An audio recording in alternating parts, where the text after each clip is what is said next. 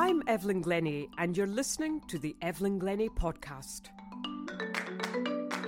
There's no doubt that Britain has produced her fair share of world class conductors over the years, and that mantle continues to well and truly brightly shine through the extraordinary talents of my guest today, Nicholas Collon. I say extraordinary, but also daring, because Nicholas is the founder and principal conductor of the Aurora Orchestra. Well, perhaps nothing too unusual there, you might say, but when you see a group of musicians performing the likes of a Beethoven symphony, standing up, and each member playing the whole score by memory, well, that is astonishing and it somehow morphs the listening skills of the audience and musicians in a subtly different way. But why? We're used to seeing classical and contemporary soloists and rock, folk, jazz, and many more musicians perform without looking at the dots, but not whole orchestras. So all I can say is, let's get listening. Hi, Nick. May I call you Nick? Please, only my mother calls me Nicholas, so I'd love to be Nick. Yeah. when she's angry. Yeah, uh, no, in all all occasions actually. Yeah. well, I'm looking at your wonderful bookcase behind you there, and I'm assuming that's full of music scores. It is music scores, books about music. Um, yeah, I, I I love it. I mean, it's it's a conductor's um, sort of fetish, isn't it? Collecting so, music scores. It it is. So you don't use um uh, an iPad or whatever for for reading your scores, do you?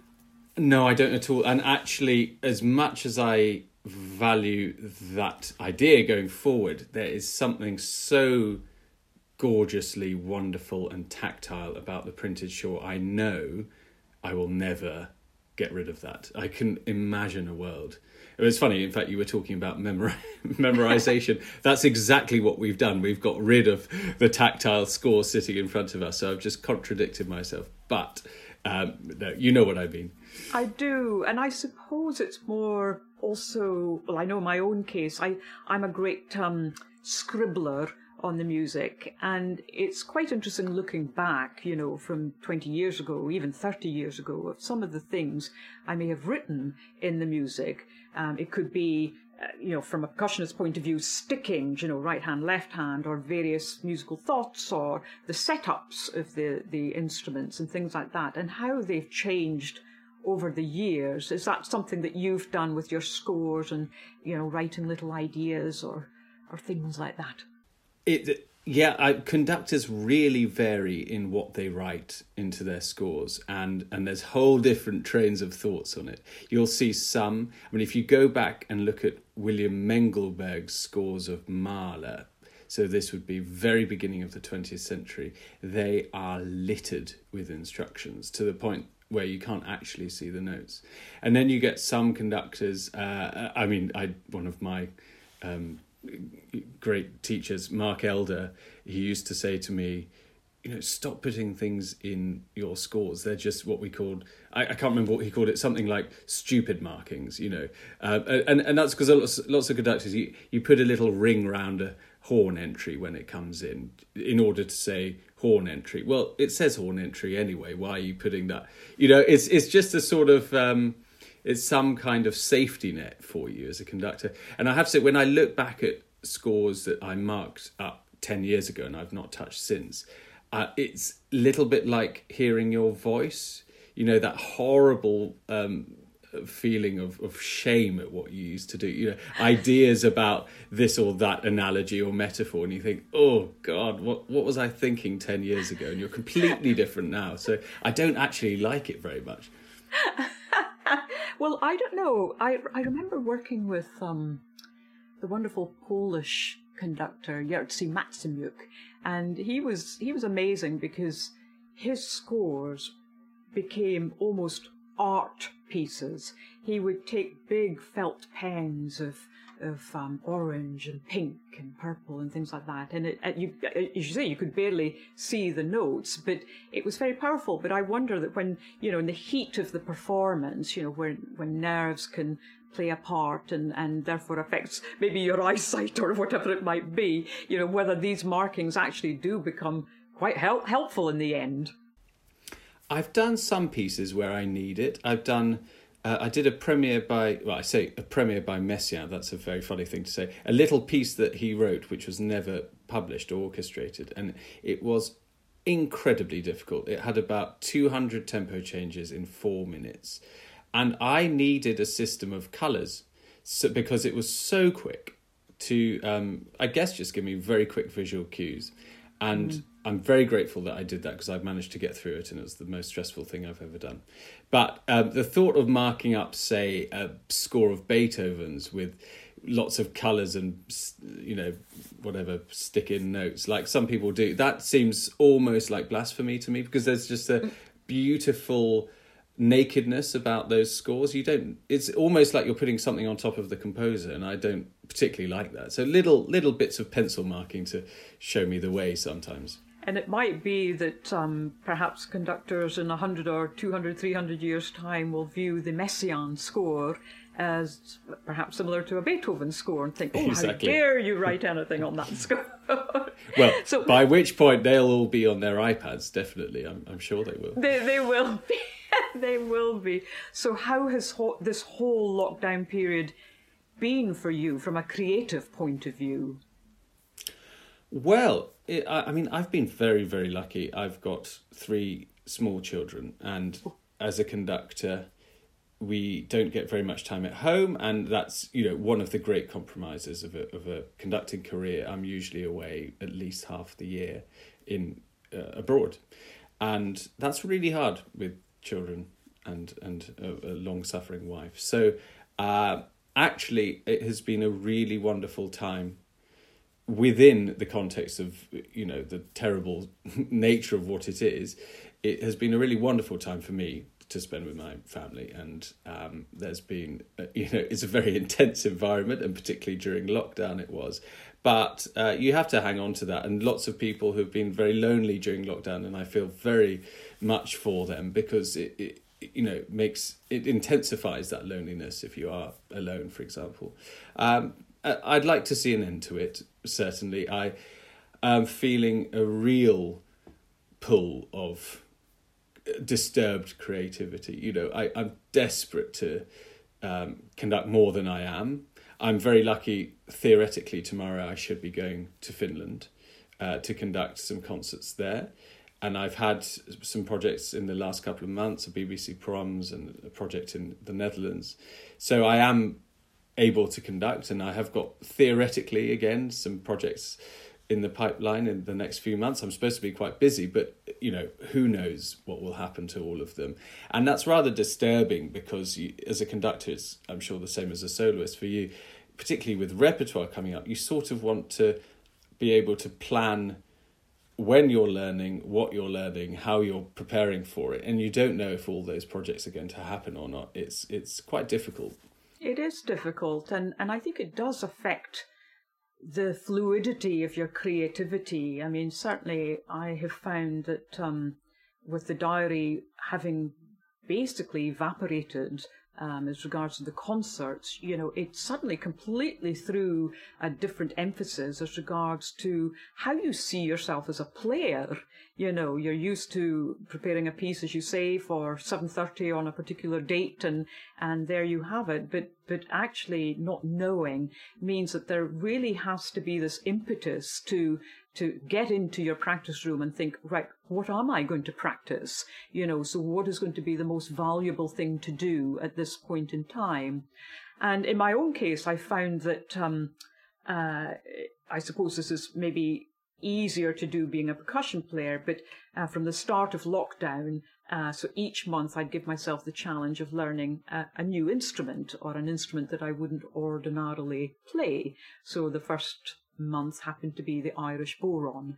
Um, the second wow. month was the uh, Indian kanjira, little hand drum uh, instrument. Uh, next month it might have been the, the, bones and the spoons. Now all of those things, you know, seem quite fun, but actually it's amazing how it's introduced me to lots of different types of music and also been aware of how the techniques have evolved from perhaps 30 years ago.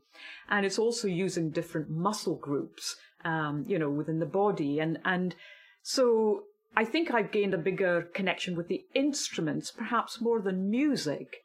And I wonder if you have sort of delved into certain types of music that, eh, because you've maybe had the time, although with three young children, I probably doubt it, but, you know, something that unexpected perhaps has happened to you. Yeah, it's an interesting point. Um, I wish, you know, at the beginning of lockdown, I thought, well, maybe I'm going to sort of learn Finnish or something, or uh, you know, yes. those those long term projects that you always want to do, particularly as a conductor, because uh, uh, unlike you, I, I suppose we don't have the immediate medium of an instrument that makes a sound. So there are many more diverse things that go into being a conductor. It's not we don't make a sound. It's it's more about a, a wider, you know um, cohesive whole of, of music, I guess. Um, what I have really enjoyed doing, and, and this has actually just been because I've had the breathing space in terms of learning repertoire to do, is is enjoy some of those long term projects about actual repertoire, and and they're things that I have you know always wanted to, to do and find the space. But the problem is, as a conductor, you're quite often learning music on on a strict timetable for the next few months, the next years. You know, you have everything plotted out in front of you, often for two, three years. And within that space, uh, that diary, you may have only one little slot where you could have any breathing space because otherwise you have to learn a Mahler symphony or you have to learn whatever. And these things take a huge amount of time. Um, so, what I have actually really enjoyed doing was listening, sitting down with scores to music that I know I want to do conduct at some point, or maybe even not in my life, and I don't know. You know, and there's so much music that it, it, partly some of it is our guilty music. You know, that music that as a conductor. I really should have listened to, you know, uh, and, uh, and it's funny when when there's you Give see other example. people's Oh no, it's too embarrassing. I mean, other conductors. Uh, actually, I was pleased to see Simon Rattle said. I think last year on his guilty list was was Elijah.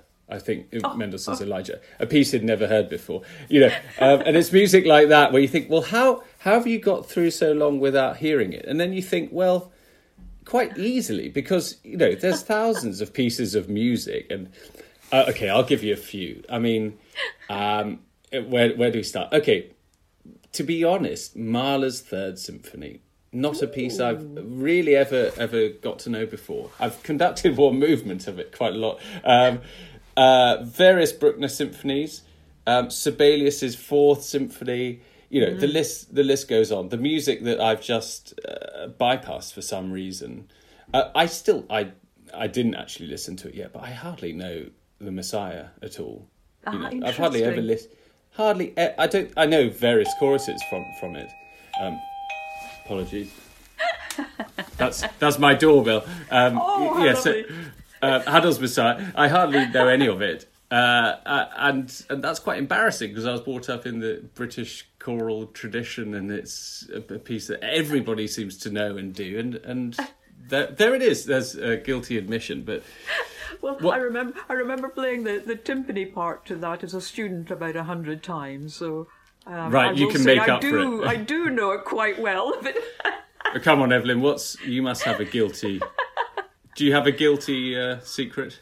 Oh, um, I'm not sure if I do because I'm actually a. a a, small listener of music because I appreciate music by seeing it, and uh, so I possibly I've enjoyed getting into much more ethnic types of music during this whole lockdown period, which you'd expect a percussion player anyway to do, but but actually because my emphasis has been on solo work, um, it's been trying to get the repertoire, as you well know, and, and we can talk a little bit about our collaboration um, with Michael Daugherty's second percussion concerto. But um, I think it's given me a chance to uh, I think connect, as I say, with the instruments more. And so this isn't a guilty pleasure, but one of the things I've been trying to do is catalogue all of the instruments in the collection. Wow.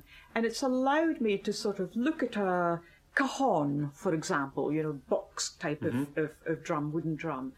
and uh, and get into a lot of information about it that I hadn't actually realised before, and then uh, look at a lot of players playing it, then different approaches, different tools that are used on it, and all of this kind of thing.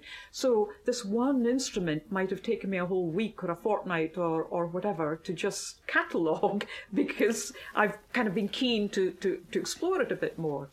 And so from that point of view, I felt like a student again, and it's just been absolutely wonderful. So I guess it's um, been a really nice distraction from thinking, oh, what should I practice, you know, repertoire wise and, and mm. so on, because so much of the repertoire that was uh, learnt and, and prepared for the concerts at the beginning of lockdown were suddenly out of the mm. diary mm. and, and not being put back in. So you actually found yourself spending weeks and weeks and weeks, months and months and months, you know, preparing something, learning something, and it's just gone, you know. So you've got to get over that hurdle and, and think positively and, and, you know, not think, oh, well, that was a waste of time or something.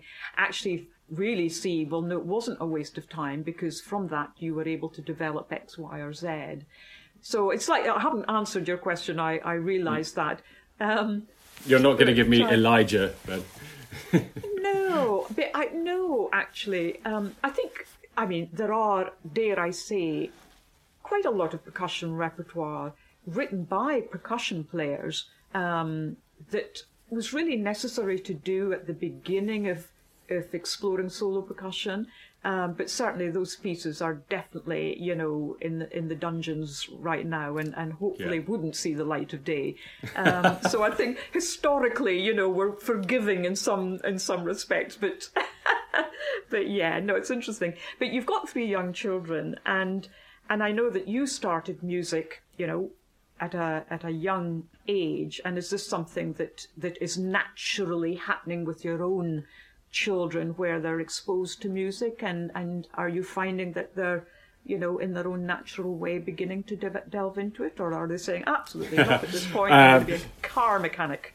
Uh, I'm not sure they would describe it as a natural process, but um, they are, yes, by hook or crook, they are certainly within the world of music. I, of course, I have no idea how that will pan out in, in a way. I hope they do something else, but um, it's they've all been exposed to it a lot, and and and it's you know certainly opened my eyes to the easiness with which children can be exposed to music. Because actually, you know, funnily enough, a lot of my children's exposure was through listening and watching, and it wasn't even to me playing an instrument or my wife who's a flute player playing her instrument it would be things like watching an orchestra on youtube or listening to a, a something on on you know a cd or whatever. Uh, and um, no i mean i i love it because it's it's sharing music with them and it's wonderful to see how that develops in them. And yeah with with zachary who's the oldest he's seven we've um, he plays the violin and the piano, and mm. and I do. I spend a lot of time with him. You know, every day we we do a bit of both, and again, that's been a wonderful positive of lockdown because it's it's um, well, it's a, it's a real responsibility, isn't it? Teaching a child an instrument. He's got teachers on, on both instruments, but um, I help him with his, his practice, and it's it's great fun. You know, sometimes hard, but but uh, mostly great yeah. fun. Absolutely. And I mean, you went through the National Youth Orchestra of Great Britain as a viola player. I think I'm right in, in you saying are? that. And um, and of course now, as we're experiencing and negotiating this whole lockdown period with social distancing and and orchestras, uh, or the larger orchestras not necessarily being able to come together in their normal situation. I mean, if you can cast your mind back, um, you know, to being in the NYO if that had had to be socially distanced or if it had to be smaller or I wonder and it's probably impossible to answer this but how that might have impacted you know your whole journey or appreciation of music making. I would say you know again another reason why I feel lucky is because I am um, well in my late 30s I think for the generation of kids and students, university students, people in the NYO, whatever, it's so disruptive and so awful and such a tragedy. I've gone through that period and I, I enjoyed those few years in the NYO immensely, and for someone to have ripped, well, not someone, but a virus, you know, to have mm. ripped away two, three courses um, from those very intense years, it's a tragedy. It really is, mm. and to see students going to university and missing out on whole terms of education maybe more it's it's i can't you know put it into words and actually mm. we're very lucky being at a, a more advanced stage where in, in, some ways it matters less i mean you know yeah. matters for other reasons but uh, so I think we need to do everything we can to make it up to that generation, actually. And of course, all organisations are doing all they can. Uh, and now young people are so good at being connected on on social media and you know they they, they, they find ways don't they? But nothing replaces being together social mm. contact and live live music making in our field. And and it's it's very sad. Yeah yeah it's interesting. And i wonder that you know you started or or maybe i should clarify because when you you were a, a, a member of the National Youth Orchestra of Great Britain. I mean, had you imagined forming your own orchestra at that time, at that age? You know, was something bubbling in your mind as nope. you were playing there, or or no? So you had had you the vision of being a conductor even, or absolutely, yeah, from ah. the age of of um, quite young, so probably 10, 11. Mm. Uh, conducting was certainly a thing, but um, no, I never thought about forming an orchestra. And to be honest, it was um, more the idea of my colleague. Well, in fact, he was in the NYO with me then, uh, Robin Ticciati, who's another conductor who went to the same college at Cambridge. And it was more his idea to actually form Aurora. So we ended up doing it together when we left uh, Cambridge. Um, and and then he left Aurora after a couple of years, 2006. Um, so it became my baby on it on my own. Um, but no, it was it was a, a, sudden sort of impulse upon leaving the security of, of a music degree at, at, at university, and um, thank goodness it happened. It was a wonderful new adventure. Incredible, and and at the time, why did yourself and Robin feel that there was a need for another orchestra. Britain has got so many orchestras and chamber orchestras and various groups of one sort or another. So why another? What, what did you think was needed? Why would this be different?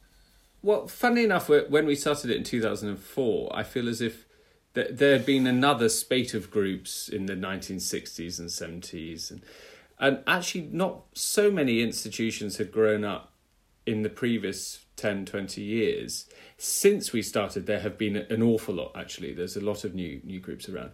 Um, but it felt like there was a need for something new and fresh. And our particular generation of players from the NYO and university and Royal Academy and Royal College, they, they were really, really special, actually. There were some very special solo players. And and we just thought, well, wouldn't it be fun to put on some concerts and see what happens? And it, it didn't really have particularly grand aspirations or a, a sort of very clear raison d'etre. We just knew we wanted to put on music. It was very well, it was quite arrogant in a way, I guess. It was just the, the, the, thought of, you know, let's put on a concert and people will turn up, I'm sure. but I think that's really interesting because, as you say, it, it, it is almost an arrogant uh, attitude that's needed in order to to you know deal with not just the the musical aspects but everything else that goes along with that because it's an enormous learning curve you know it, it, it really is. But when the spirit of the players all come together and they're all you know absolutely hungry for something different it becomes just a, a an extraordinary kind of fireball then.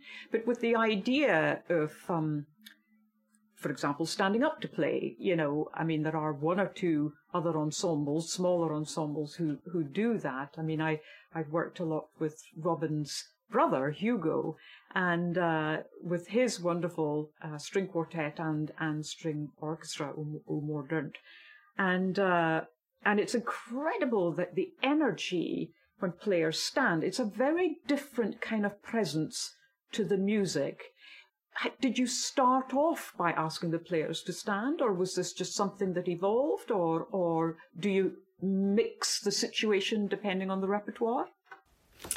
standing up came along with memorizing, which was something we first did in 2014 as part of the BBC Proms. Um, and that felt like a natural part of the presentation of a memorized piece. And that constitutes, I don't know, less than 50% of our activity. So we still sit uh, a lot and we still play with sheet music a lot. Um, and and the work that we do is is quite diverse, and some of it will be con- com- complicated contemporary music, and we won't go near memorizing it. But um, I certainly feel when we do play from memory and the players are standing up, it's uh, a completely different vibe within the group. It's a different communication with the audience and with ourselves as well. Uh, and I love it. And actually, quite a few groups now stand up as well. I mean, it certainly wasn't us that, did it, you know, for the first time. Um, quite a few period instrument groups do it, uh, and and I think people appreciate the difference actually that that it makes and the vitality that you feel. And players usually love it. I've done it with a few more, shall I say, traditional symphony orchestras who had never stood up before. I was going to ask that actually. and, and, you know, a couple of them have needed uh, sort of union meetings and uh, uh, various, you know, year long uh, discussions and conferences to decide whether it's acceptable because it is a big deal. And people, you know, with a young group, you remember, of course, that people uh, perhaps find it less tiring. Um, it is occasionally a, a, tiring thing to rehearse and, and to perform like that. Um, uh, you know, as a conductor, I sometimes feel standing at, Oh, God, you get to the end of an hour and a half long symphony, and you're quite happy to sit down. Um, so, uh, yeah, that's a really interesting thing. We've I've done it with a few, um, you know, more traditional symphony orchestras, and the players uh, there nearly unanimously, not unanimously, but nearly have said that's incredible. The difference it makes you mm. feel well, younger, apart from anything else. It makes you feel like a, a totally different being. I think it, it, it's so interesting that you say that because um, what I find watching um, the musician standing is that A, you can see the power of the whole body in the sound. Um, you really can. And there seems to be this united kind of force because people have the freedom to move that whole body. And again, from a visual aspect, you feel almost as though the instrument is, is an extension of their limbs rather than having the chair as part of that, you know, setup really. Um, mm. It's a very odd thing and, and, you know, it's hard to describe, but it definitely seems to influence the, the giving of the sound. Um, it, it really does. It's just a different energy. I mean, the interesting thing for you, of course, is that you're the one instrument in the symphony orchestra that does stand up. most um, of the time. Uh, most of the time, yeah. not as a timpanist, perhaps, uh, although some do. But but mm. w- what I love actually when I look at orchestral percussionists, um, particularly percussionists, I think is it must be part of your training to stand really well. And because you do it all the time they generally on the whole look good when they stand because they understand about the need of as you say if you're going to do a cymbal crash and that's basically all, all you're going to do for an hour and a half. Um, you have to have the ability to put all your body and your physicality into it and as a violinist, you know, you often practice standing up at home, but then you sit down for six hours and you're squashed into a box. And I think that's really, you know, it does limit you. It's very interesting when we play f- from memory all standing up that the general sound of the orchestra is much bigger. And I actually have to spend quite a bit of time suppressing that so that we find the balance. Mm. You know, uh, you tell a violinist to stand up, they think that they're Yehudi Menuhin suddenly, and they play like that as if they're playing a Brahms concerto. You say, well, you're, all you're doing is playing a, a, single note here. Can you be part of the first violin section instead? Uh, and and you have to sort of completely find a new balance with it. And I suppose acoustically as well. I mean, I know it sounds perhaps ridiculous, and I, I'm not saying this is or isn't the case. It's just to throw out there where you know, if you have a, a, a, violinist, for example, sitting down to play and then they stand up so they're perhaps a foot and a half, two feet mm-hmm. higher, the sound is is is suddenly higher in the in the atmosphere, as it were. So probably that might, you know, have an influence on on the dynamic of the, the sound as well. Who knows? Oh, hugely, and and possibly the sound is less compact as well. You know, symphony Ah, orchestra is yeah. a huge beast, so they they work towards compactness. So you, hmm. you, the sound wants to sort of somehow meld together, and when you have everyone standing up, you then get a more diverse sound range. And again, what I work on is drawing the sound back to a central point together. So it hmm. it is it is different.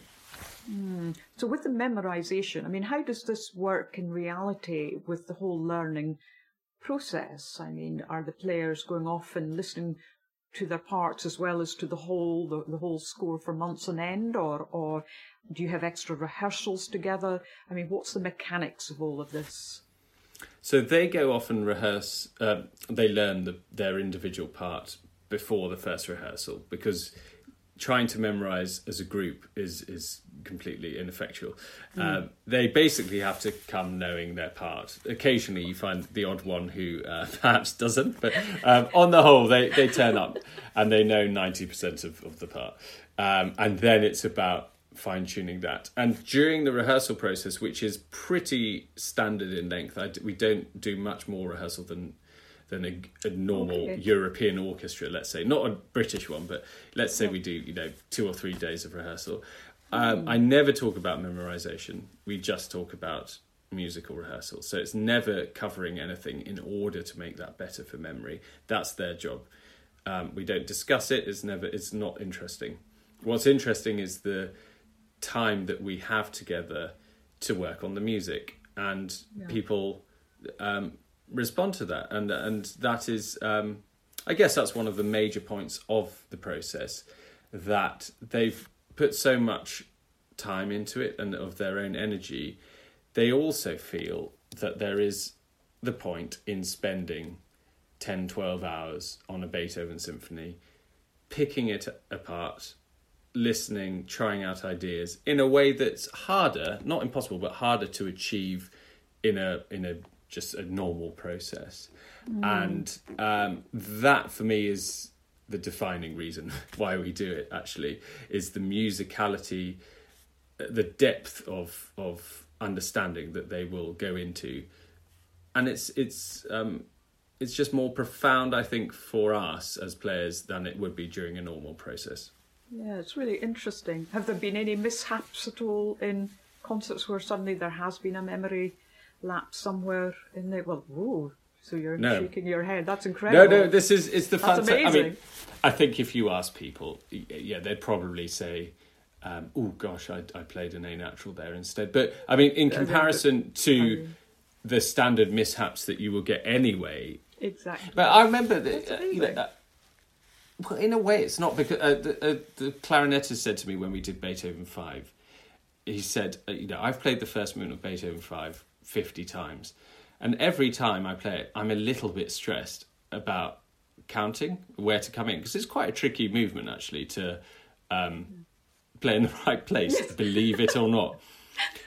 And he said, and I usually might do something a little bit wonky. Well, now I've memorised it, I never will because it's just it's it's How there. interesting. How interesting. And do you think that you may ask the symphony orchestras to try this, or have you already to try memorizing? Um, Is that another year-long discussion? uh, no, I think um, no is the basic answer to that. I mean, the problem with asking orchestras with fixed members is that they don't really get an option to say no. And I think people need an option to say no to this. It's a huge investment of time. And people do the Aurora projects uh, because they're given the choice to accept it or not. Yeah, yeah, absolutely. Um, uh, the you've just, or you're just about to start as the principal conductor of the Finnish Radio Orchestra, which is a major, major post, and and lots of congratulations for that because, of course, there's just such an incredible legacy and appreciation of. Um, of Finnish music, Finnish composers, musicians, audiences, of course. And um, you know, are you finding, because you also conduct in so many other parts of the world and have residencies and you're chief conductors and, and principal conductors and, with several orchestras, but are you finding different voices, different sounds from these orchestras?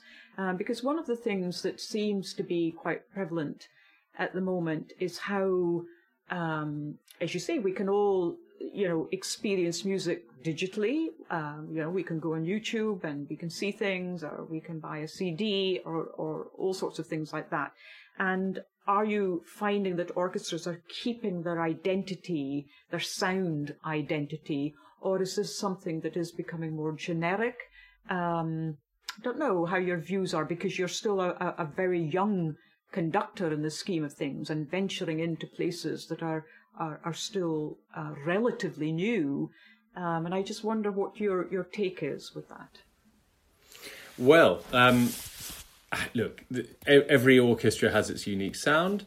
Um, and although I try to avoid stereotypes about cultures or identities or nationalities, it is fair to say that all the Finnish orchestras, all the Scandinavian orchestras are quite different in sound and personality from, say, a German orchestra. Mm. Uh, there's partly the repertoire they play, but it is something about their, their characteristics as well. Mm. Um, and that is fairly obvious. Um, so, for example, with Finnish radio, who are a wonderful orchestra, and I'm extremely excited and very lucky about taking this job on.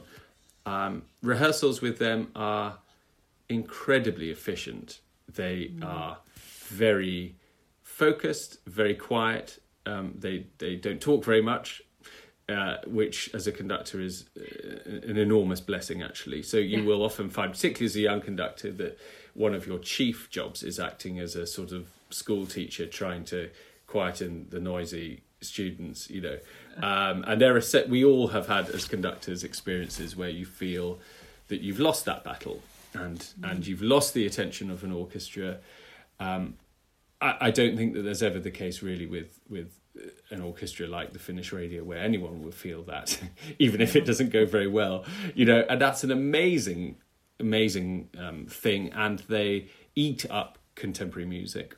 You know, that's that's absolutely their bread and butter. In a in a similar way to British orchestras, they have a similar ability to sight read, uh, to play rhythmically, to play as an ensemble.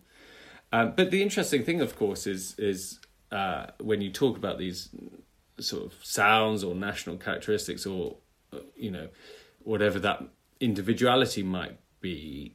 It's obviously the case over the last hundred years that um, we uh, have more fluidity as we do with migration between countries. You know, um, so for example, in Finland, there's now a lot of players who are not Finnish themselves, who are not Finnish speakers. I expect that um, 60 years ago, that was very different, uh, and that brings with it.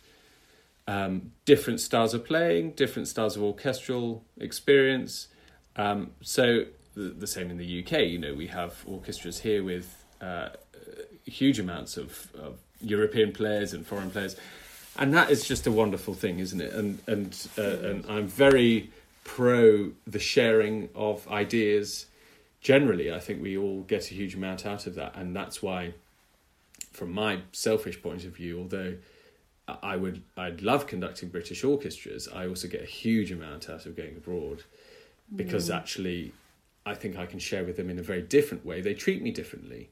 You know, as a British conductor with a British orchestra, there's a certain stigma, there's a certain relationship. But when I go to a foreign orchestra, it's completely different.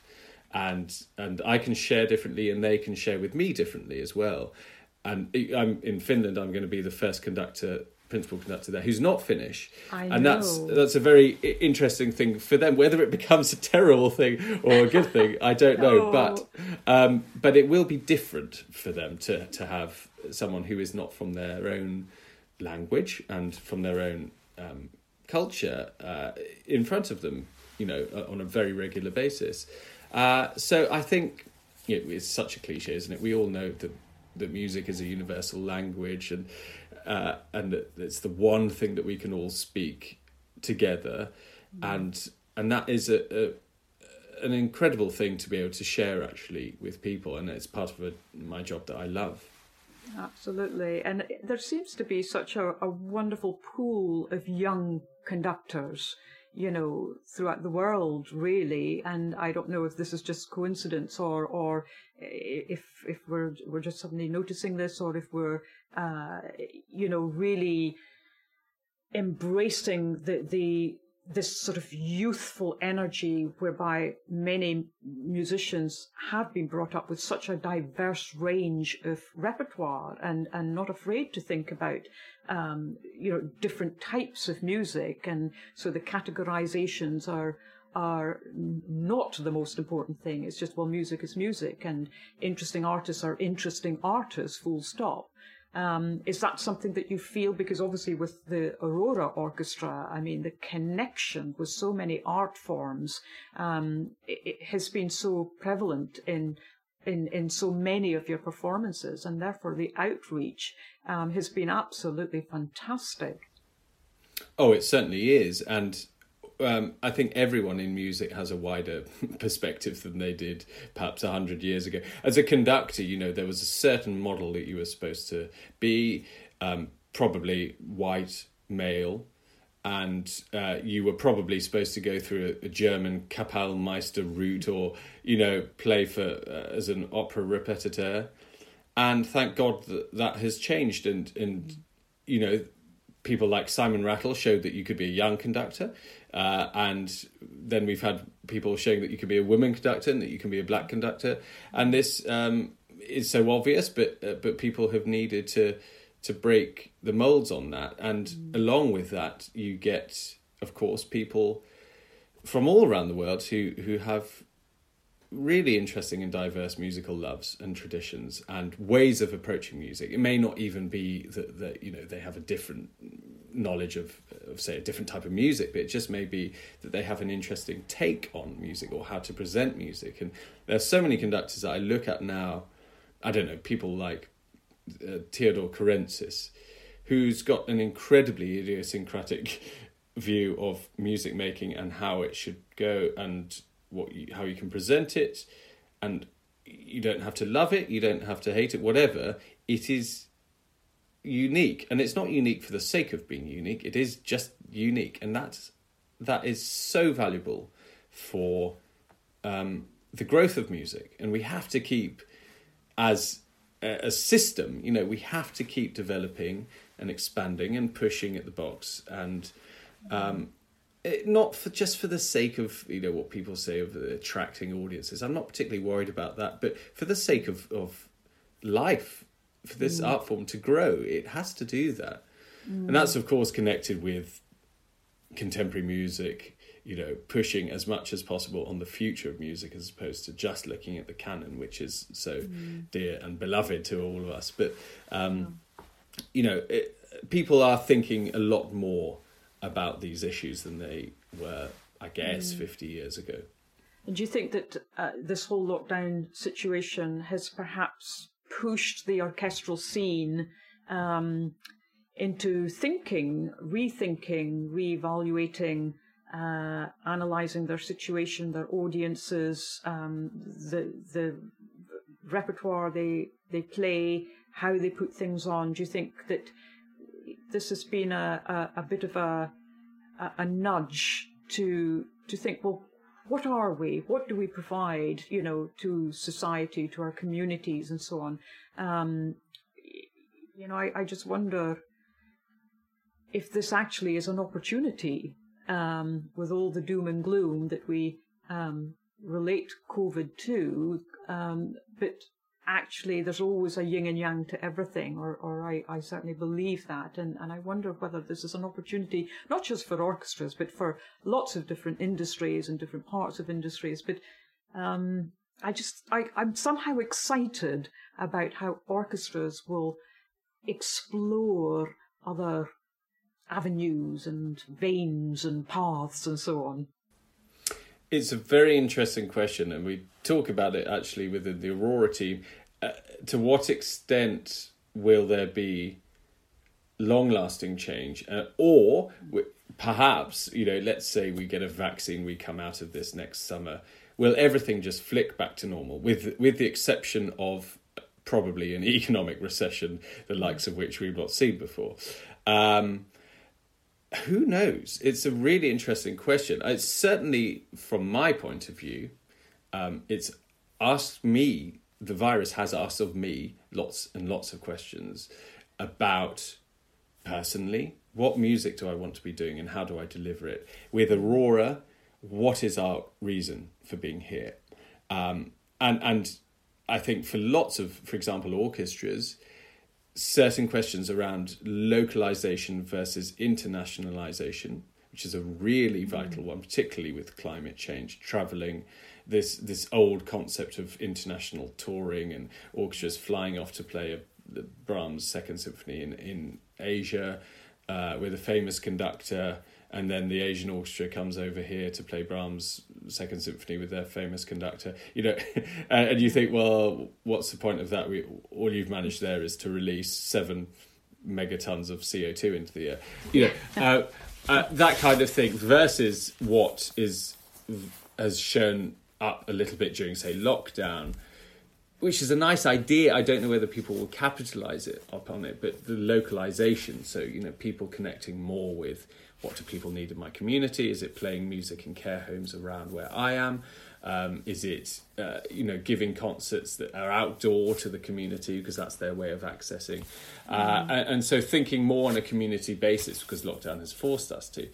Whether that has long lasting change, I I don't know, but I think it's certainly asked a lot of questions, and you'll see a huge amount of change you know, for example, the big Arts Council Emergency Fund that has just come through, a lot of the organisations have been awarded money, a lot of which will go towards big digital initiatives, yeah. streaming concerts, um, accessibility to digital content. Yeah. Now that's a really interesting question, and again, I sit, you know, I I ask a lot of questions of myself about that. What's the value of creating a, a product that is um, sort of filmed but looks like a traditional concert when perhaps you should be creating something that's more specifically created for digital online content that has a little more around it or another way of accessing. I don't know all those all those questions are very very interesting and pertinent ones but certainly it's unlocked a whole um, discussion around digital content which is very important for music. It, it is hugely important and hugely important for the the youngsters whereby technology is, you know, like an extension of their limbs, really, and the, the beating of their heart almost. So it, it is interesting. I my personal uh, view on this is that uh, digital art in general will become um, a, a a specialized, it will become its own art form. And I mm. don't think it will be enough simply to film a concert and then mm. put that out on YouTube or whatever.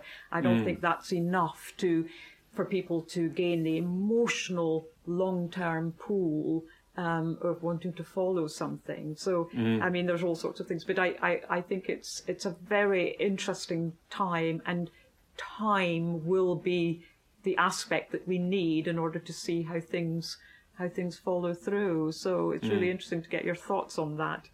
So we we collaborated, um, Nick. Oh, was it three years? I'm terrible with dates. Three years ago, four I, years ago. Oh, I can't remember.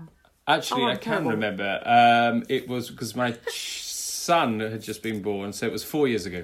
Four years ago, and we played Dream Machine by Michael Daugherty, the American composer, and this was his uh, second percussion concerto. Had you had you conducted a percussion concerto before? Seemed as though you had because you just did it so splendidly. Oh. But um, whether you had, I must have done, but I can't even. Th- I'm sure. Yes, I've done stuff. I've done quite a lot of repertoire with Colin Currie. Actually. Oh yes, we've done a big recording with the Halle um, of various pieces. Oh, brilliant! Um, but I, I'm sure I've done quite a few things. Yeah, fantastic. Yeah, yeah. So, how is it to have this barrage of instruments at the front of the platform, you know, as opposed to a more familiar violin or piano or voice or trumpet, even? You know, it, does this affect your um, listening skills as regards to balance, to working out um, you, you know, where the sounds are coming from. I mean, I remember, uh, you know, years ago when percussion concertos were quite new and conductors would look at the score, obviously, and uh, follow the rhythm of the solo percussion, but not the sound color. And which is quite interesting, but the more experienced conductors have become and the more repertoire that's been uh, written, they are understanding much, much more about you know, if they see a cymbal written on the score and a woodblock, that those are two completely different sound colours and therefore they have to be dealt with quite differently, you know. So has has you know, do you find that conducting a percussion soloist is quite different to conducting a, a violinist or something? Um, no, I guess. Oh, okay. The, uh, uh, I should have asked answer. a yes or no question. There we go. uh, you, you're going to get a yes or no answer. No, because essentially all it is is. I mean, it's obviously a more diverse range of sounds than the violinist could ever hope to produce. But um, essentially, what it is is um, notes turned into sound and how they communicate with the diverse group of instruments that I have in front of me, which in many ways can match in diversity what you you could do because you know, I, I'd, for example, in the Daugherty piece, you know, it's a big orchestra, so you have you have everything. You have strings and wind and brass. Um, and I think there's even some orchestral percussion, isn't there, in mm, that piece? Mm. Is that right? Um, uh, yes. So, um, no, I think. I mean, I absolutely adore percussion. I, I found it fascinating. I, like the concept of someone taking so much care over, um, essentially, you know, the acoustic properties of of what these uh, pieces of wood or metal, whatever they are, can achieve. And that's sort of what I'm doing in my job as a conductor. Um, I don't hit anything, but what I'm trying to do is carve out sound from the air and show mm. them a way. In in many ways, um, it's not a dissimilar gestural technique from what you learn as percussionists. It's the I would say conducting is the most similar gestural technique to uh, percussion. So if you watch a timpanist play um, just a single note on a timpani, it's got a very similar trajectory of speed as to a conductor giving a downbeat or not beat before a downbeat, I should say. Um, and that's what you learn as a conductor. This this thing of needing to speed through a beat, so there's a, a, a clear sort of click point where the fastest point of the beat is. Now that point on a timpani is where you then strike the instrument, but it's a thing of beauty to watch. So watching a percussionist is, is a thing of beauty, as you know. Um, mm. Seeing them hit an instrument is a very similar trajectory. Uh, so shaping that and following that of a percussionist is is I always find it visually and um, you know audibly fascinating, and I love doing it because uh, you know you have such a wide palette of sounds that that we're pushed to try and match that with the orchestra. Mm. Do you think, um, or have you ever thought about learning sign language in order to think about the placement of of movement within air and and how they place tenses and and how they emphasize dynamics um, through the use of sign language. Is that something you've ever? That considered? is fascinating. Uh, well, to be honest, it's something I know shamefully little about and would be very interested to learn more. But that the concept of um, creating dynamics through movement is a really interesting uh, phenomenon, isn't it? That that you can mm. do that so easily within sign language. But mm. as I say, it's it's not something that I um, am well versed in. You could learn as a family. There's something for the kids. Right. it's a very important idea. Oh, Nick. Well, look, I realise that I've taken up a lot of your time because we had a slight hiccup at the beginning of this um, where I somehow had failed to manage to connect with you and you very kindly saved the day, oh. um, which I very much appreciate, but it, it, it did it It's been a great a, pleasure. A little bit of time. But I'm going to ask one last question, Nick. If you could be stranded on a desert island, which piece of music or what sound would you like there with you? Oh wow! Mm. Um, right, I didn't know I was going to get that. I, you know what? No. I think it might be a sound, um, because a piece of music, however much I love it, after a while would start to grate, and I'd feel nostalgic and sad. There is a specific sound that I um, equate with a, a, baby, and it's really interesting. Um, with all our three children, we're desperate to get them to sleep. We've used, um, as as lots of parents seem to think, of white noise. You know, which is um, well manifests itself in lots of different types of, of sort of background noise and that's supposed to make your baby sleep better so you try anything don't you How and there's lovely. a parti- particular uh, white noise app that we use and we've always used a sound called mountain river so when we've had our babies in our rooms I've had to get used to sleeping with the sound of a mountain river. And at the beginning, the first few weeks of baby, I'm always like, oh my God, can you turn that mountain river off? And by the end of it, after a few months, and when the baby leaves the room, I, I've been unable to sleep because I've missed the mountain river. And the funny thing was, we went we went for a walk in the Lake District with our family um, uh, last when was it in August, and we took our baby out in the sling on the walk, and she was crying a bit, and I thought she's probably sleepy and blah blah blah. We walked a bit onwards, and then do you know what we came across? Um, an actual mountain river, and it sounded exactly like a mountain river, and it went, and we had to walk along the banks of the mountain river. Within thirty seconds, she was asleep. How It was ex- astonishing, and it was absolutely that that did it. She just knew that was her cue, and she went to sleep. So I'm sure I would sit and on my desert island and have a good uh. sleep at that point, which is what you want, isn't it? Well, we're all listening to nature more profoundly at the moment, so I think it's a lovely thing to have on a desert island, and maybe we can all just put it in our own homes and relax Yeah. a little bit more. Very weird. bit- and get, get a bit sleepy there. Nick, thank you so much indeed. We really, you know, appreciate everything and um, and for, for you giving us your time like this. And it's been really fascinating. And I just wish you all the very best in your family and, and certainly with your new post in uh, Finland. So that's really, really exciting. And of course, all the fantastic things that Aurora are up to. Um, I just think it's one of the, the absolute gems that, that we have in this country um, in order to give us all the excitement that we need um, through the exploration of all kinds of repertoire. So thank you for that. Well, thank you for your kind words, and lovely to see you again. Thank you, Nick. I would like to say a very special thank you to Audio Network for supporting my podcast. Thank you so much for listening. See you in my next one.